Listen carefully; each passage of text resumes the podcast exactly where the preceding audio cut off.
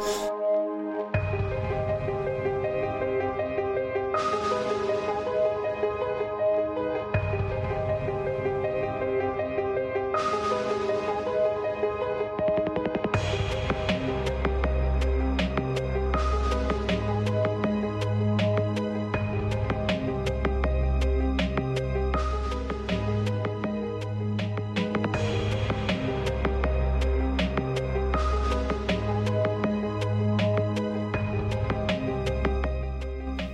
It's like we were just together.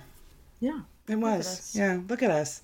So, um, this week, guys, is my snack size episode, and it's going to be a super, super quick one for you, but it is really weird and it really, really did happen. So, Laura, I'm going to tell you and all of our peeps today uh, about Einstein's stolen brain. Have you ever I have- heard? yeah. Have you heard of this? Okay. Yes. Okay. I do know this. Um, I don't know the whole story, so I'm, I'm excited. Okay, good. Okay. So um I got my information from ranker.com um and that's it. It was just such a concise story that I was like this is perfect. So it might actually sound like the plot of a sci-fi B movie that I love. I love all those kind of stupid even D movies like um Sharknado, huge fan of Sharknado. I love that kind of crap. But this, I used to love like the old ones. Like, Like- in the 80s, you know, when they had like USA Up All Night, remember that? And they would have like Swamp Thing on. Yes. And like Elvira would do some of them. And, oh like, god, I remember that. Yeah. Yeah. I would Yeah. late as a little kid and watch all the like the super cheesy horror movies. So awful, bad, awful one. So awesome. Yes. Oh my God. Yes. Debbie Gibson was in one.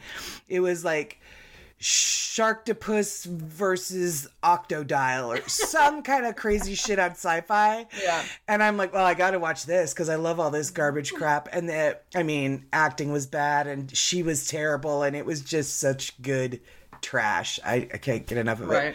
Good, good fun. Um, good, good fun. This, however, is true, and Einstein's brain really was stolen shortly after his passing.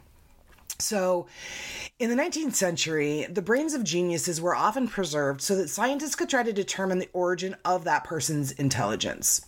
Okay. Um, so, one example is half of the brain of Charles Babbage, who was the inventor of the first computing computing machine. Um, His brain is still on display at the Hunterian Museum at London's Royal College of Surgeons. Like it's just one of those Weird. things. Yeah, like um, in Philadelphia, I think it's in Philadelphia, the Mutter Museum is filled with all kinds of physical anomalies and like brains in jars and people that suffered from um what is that uh that disorder that um the kid that started the movie with Cher? It was like Oh, that you know that disorder where his head was misshapen. It's uh, specimens all over. It's called the Mutter Museum, and I think it's in Philadelphia. But there are places like that all over the world. So Einstein was actually aware that scientists might want to study his brain after he died, and he explicitly forbade it, knowing that such studies rarely produce any kind of useful information. However, right. when Einstein passed at Princeton Hospital in the early morning of April 18th, 1955, the pathologist who did his autopsy, Dr. Thomas Harvey, decided to remove the brain on his own initiative for future study. So he took Einstein's brain home, divided it into 240 pieces, and stored it in mason jars filled with celluloidin. So, shortly after Einstein's cremation, his son, Hans Albert, found out about the theft of his father's brain and was furious. But Dr. Harvey somehow managed to convince him to let him keep it. Oh, that's weird. Isn't that fucking weird? I'd be like, absolutely not. I mean, I don't know. Maybe maybe he was a hell of a salesman or something. I'm not sure. So Dude, weird. Yeah. Taking the brain of the world's most famous physicist without permission did have professional um, consequences for Dr. Harvey. He soon lost both his job at Princeton Hospital and his marriage and ended up moving to the Midwest. Um, there, he took a series of jobs, either practicing medicine or running research labs. He kept Einstein's brain for the next several decades. At one point, storing it in a cider box underneath a beer cooler hoping to unlock the secrets of Einstein's intelligence.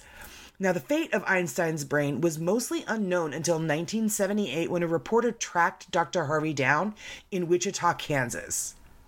So, the magazine article about Harvey brought a flood of requests for samples of the brain to study. And starting in 1985, scientists began publishing their findings. Many of these studies did claim to find some differences between Einstein's brain and that of a normal person. So, I guess your brain or my brain. Right. Um, but they also lacked representative control groups, so it made their findings suspect. And even if these studies had been conducted more effectively, neurology still hasn't determined whether or not the physical structures of the brain actually affect a person's intelligence. So, today, what remains of Einstein's brain resides at the Penn Medicine Princeton Medical Center in Plainsboro, New Jersey, and almost nobody is allowed to see it, not even researchers. But many more pieces of Einstein's brain can possibly still be found across America, thanks to Dr. Harvey's habit of giving away pieces of it to curious friends. What in the actual fuck? yep. and that is the story of Like, hey, Einstein's here, buddy. stolen brain. Is that not the You're a most stand-up guy. right? Fucked up. Laura, give me a piece of Einstein's brain just, just so I can say I have it. I'll keep it in my pocket and hopefully it'll make me smarter. I mean, what? Like, and plus, like, even the research that was done on it later, like, how do you like because it was sto- like seems stored so randomly and apparently passed out as gifts for fucking Christmas Right. or whatever. Like, how do you know? Dinner parties, it's favors. right? Like, yeah. Seriously, that's Mm-hmm. Isn't that crazy. fucking nuts?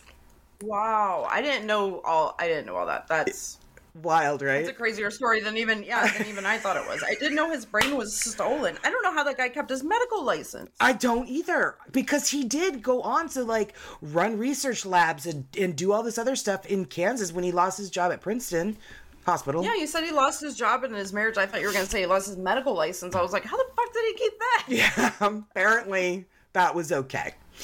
Um, I and what I don't understand is how he convinced Einstein's son to let him keep it. I don't either. I'd be like, bitch, you are giving me back every single piece. That's horrible. Yeah, I would have cut his fucking brain out. Like, can you imagine if somebody like Oh, that's horrible. to like your loved one just like yeah Especially when Einstein explicitly forbade doing that. He knew people did it. right. Mm-hmm. And he said no. I hope he's haunting the fuck out of that guy if he's still alive. Right. I hope he was haunting him the whole time. I He's think that got a lot of best. places to go with all these people that have places. He's like, Carrie, I can't go to 240 places. I'm sorry. right. It's a lot. I'm doing the rounds. Yeah, it takes me I- a while to get there. yeah, I get I have eternity, but still. Um yeah, so that is the story of Einstein's stolen brain, which I had actually never heard of. And I'm looking for stories this morning and I'm like, well, this is it's the first one I saw, and I'm like, well, this seems interesting. And so I read it and I'm like, I gotta do it. It's so good. Um the other one that I considered doing, but that would have been even shorter, was um a pope in the 15th century took his deceased predecessor to trial. Um, and I was like, well, that sounds interesting. but yeah, I ended up uh, choosing this one. So that is it, guys. This is uh, your weird story uh, to get your week started off right and weird. So we hope that you enjoyed it. And um, as always, as I uh, said last week, I'll say it this week, I'll say it on Saturday. We are going to Spirit Con in St. Augustine, Florida. Next May, we're going to be there with Karen Tatro, Dustin Perry, Andrea Perron, tons of wonderful vendors, all kinds of cool stuff. There's going to be a psychic fair, there's going to be investigations of the Ximenez-Fatio House on Friday night. We are going to be joining the paranormal investigation of St. Augustine Lighthouse Saturday night. Um, there's going to be all kinds of really, really cool stuff. And uh, Laura and I are super excited. So come on down and see us. And to that end, Laura, I say, everybody stay safe out there because you never know who or what is listening. Bye, guys.